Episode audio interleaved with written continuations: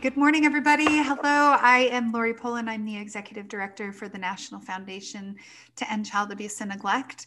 Every time I say that, I have to like take a breath in between some of the words because it's such a, a mouthful. Um, anyhow, I uh, I'm so excited to be here on this podcast today, and thank you all for listening in. And our guest today is actually on our Young Champions Council, and one of our staff members was like Lori, you've got to talk to Brooks. He has a story. He's so like passionate and and uh, even just in meeting him, and I, I saw him on one of the YCC meetings, and and you stand out, Brooks. Like you you stand out as somebody who has leadership skills that are just gifted and. Uh, almost like you take ownership in who you are and how you represent yourself in the world. So, so in our just brief chat before all the listeners get to listen, it it's so obvious how you uh, show up in the world, and I think that's really cool. And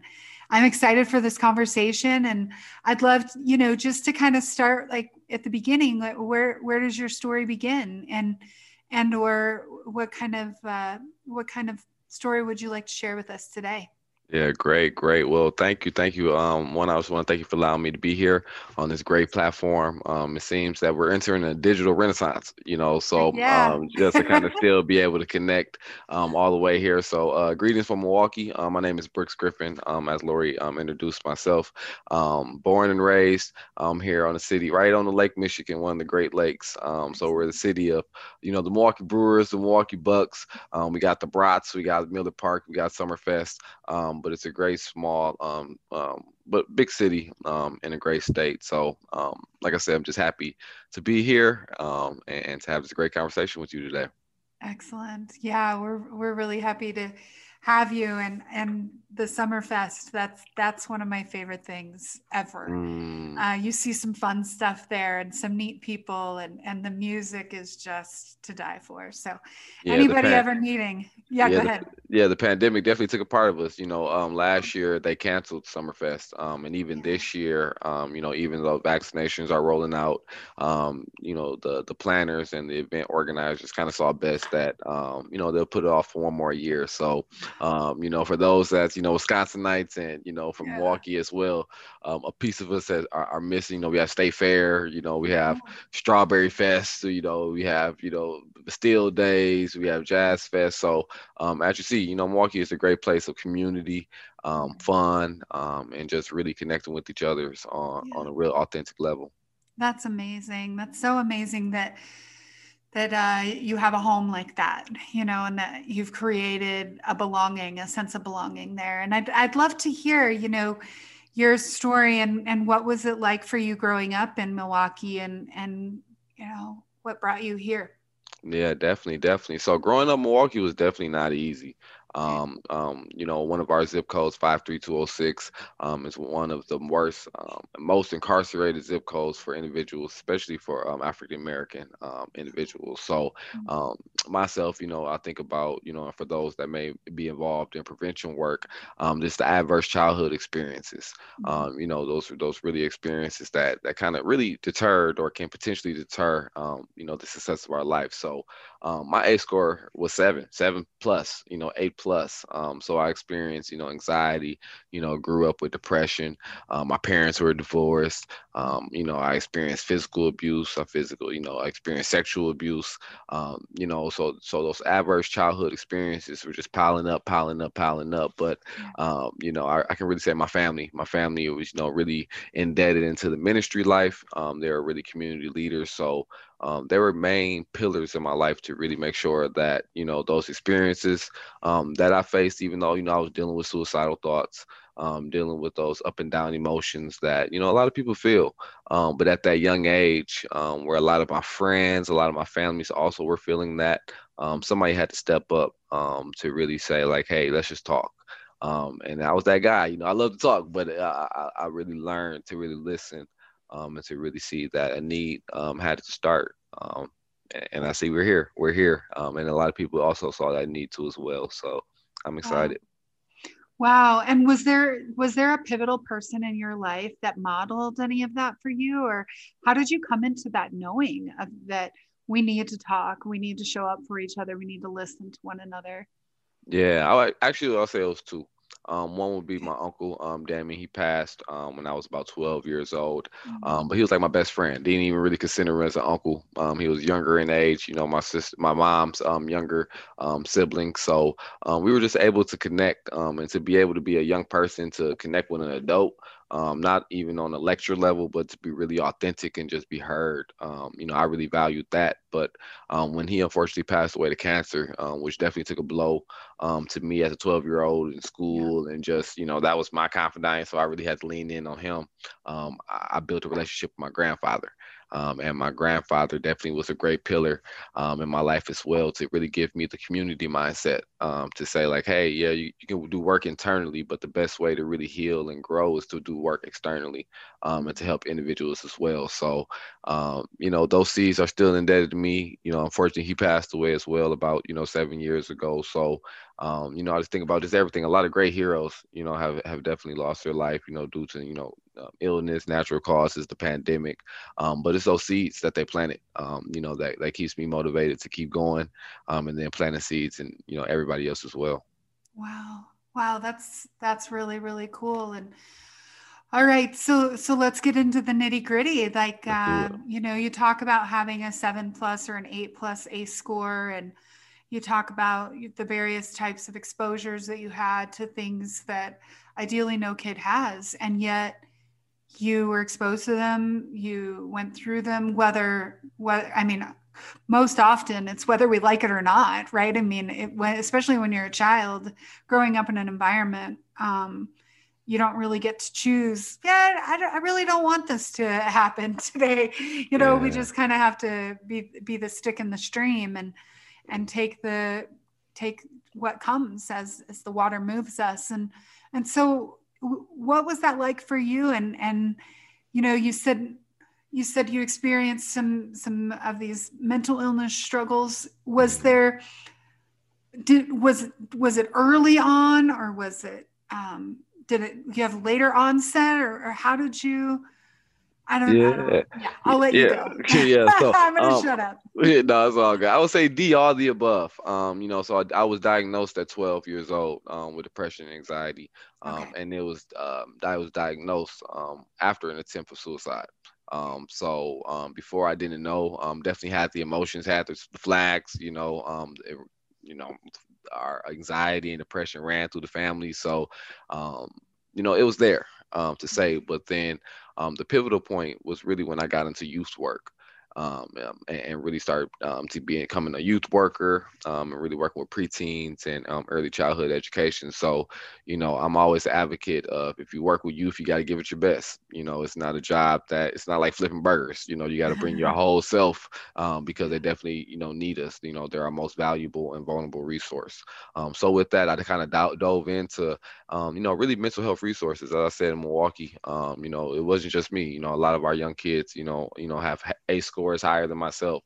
Yeah. Um, so I really had to, you know, really build my capacity um, to serve for these young people. Mm-hmm. Um, and with that, I started to start to listen, like, oh, whoa, that happened to me too. Whoa, whoa, that happened to me too. So a lot of the memories that were actually, um, you know, back in my mind, um, suppressed. Yep, suppressed. Mm-hmm. Started to come up. Started to come up, and but but again, with that heart that I think that my grandfather and my family instilled, I knew I just needed to talk, um, and, and really seeing before I was diagnosed with, you know, depression, anxiety, was a, you know, a mute Brooks that the only way that I talked was out of anger, was out of rage, without emotions. But now, you know, being a more of a role model, being that leader, understanding that a lot of people were looking up to me um, and seeing how I was challenging through life, I just needed to talk. Um, so I started to have those hard conversations with my parents and ask them like, hey, what really happened? Like, at this time what, what what what like give me the real. Like i know you my mom but like I, I like i really need to know the real so i can grow. And they were hard. Um i i've learned you know through our family that there were secrets. You know i learned you know and, and it wasn't intentionally out of hurt but it was out of mm-hmm. love right. you know and and doing the best I, they can. doing the best they can. And you know i'm a father as well a proud father of two girls you know and, and i only imagine this the care that i would have done for my daughter you know, mm-hmm. especially in those situations like you mentioned that they didn't have anything to do about.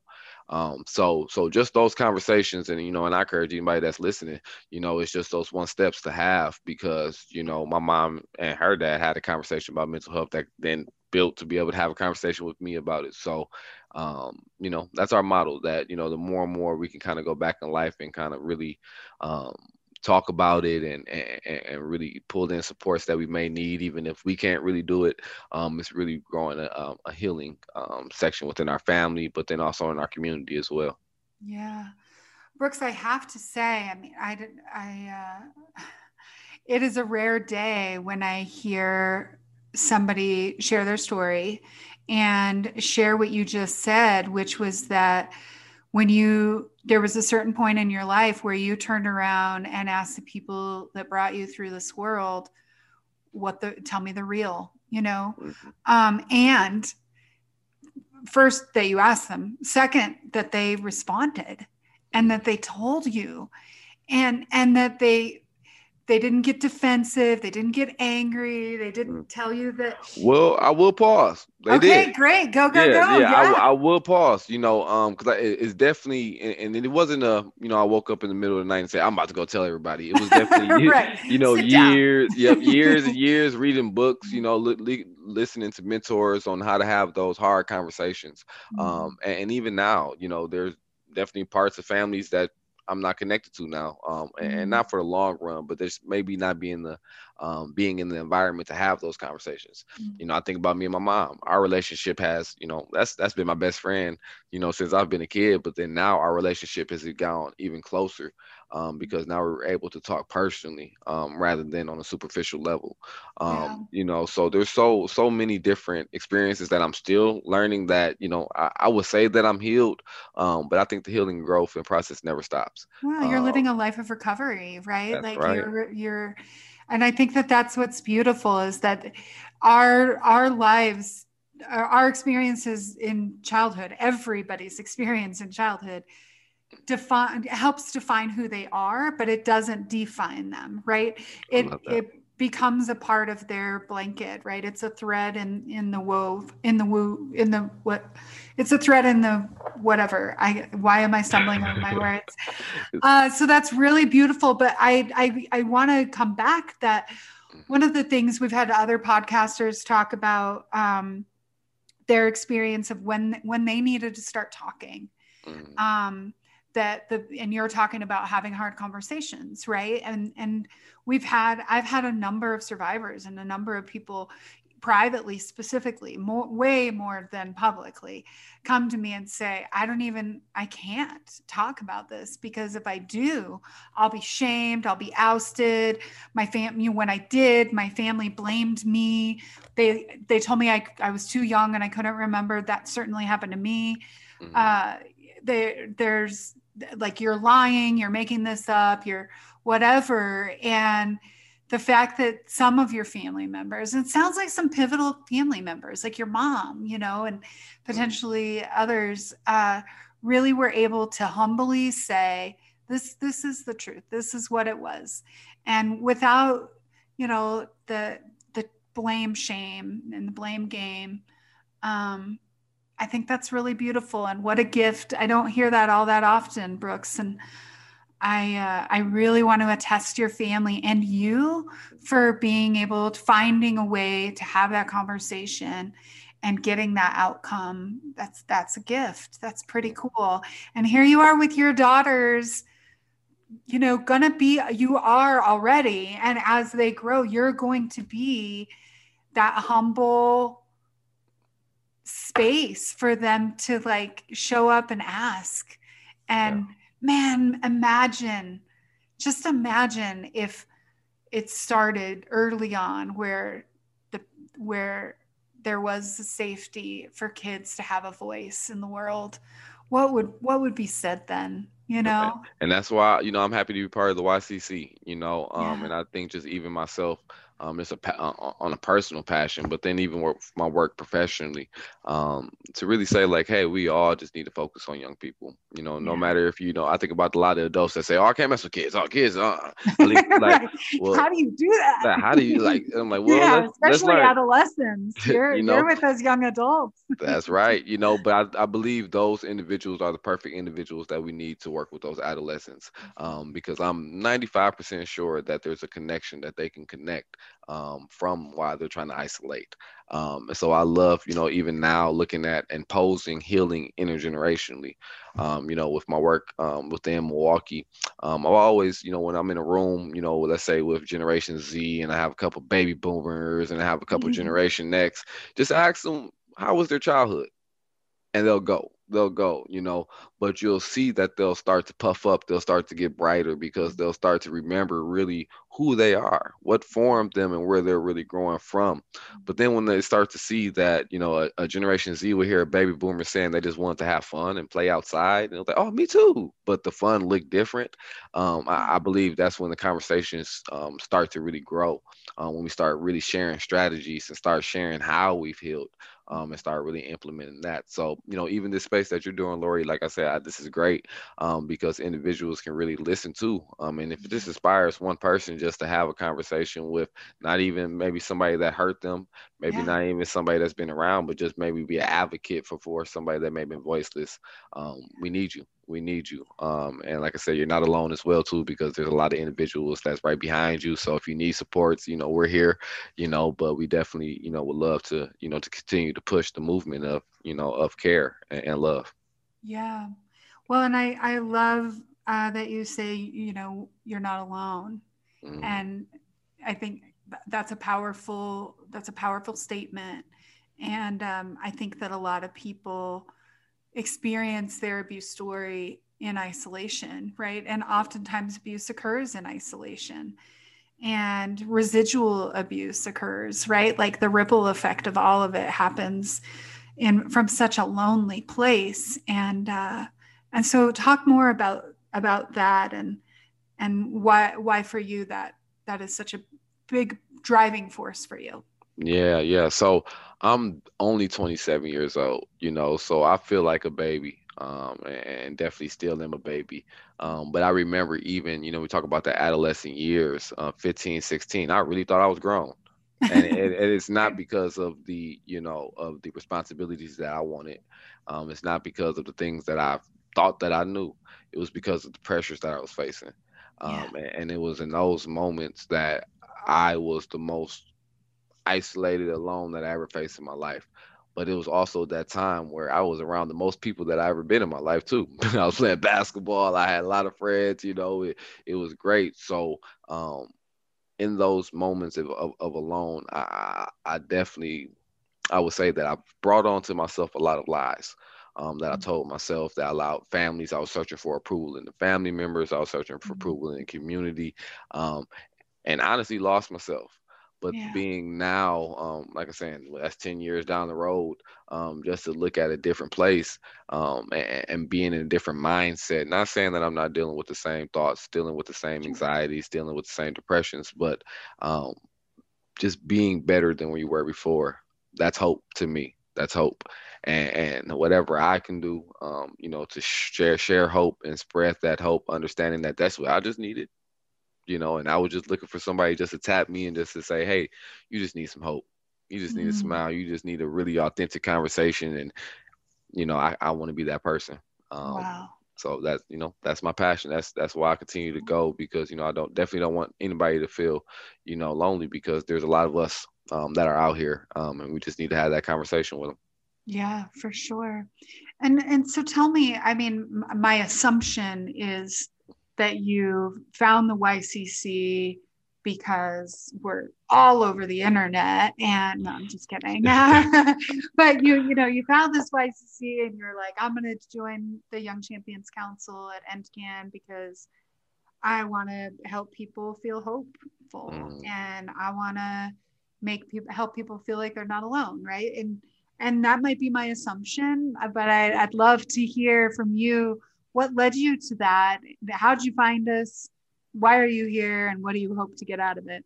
Yeah, great, great. So off my passions and off my personal experiences, um, I started a movement here in um, Milwaukee, Wisconsin called the Inspired Network.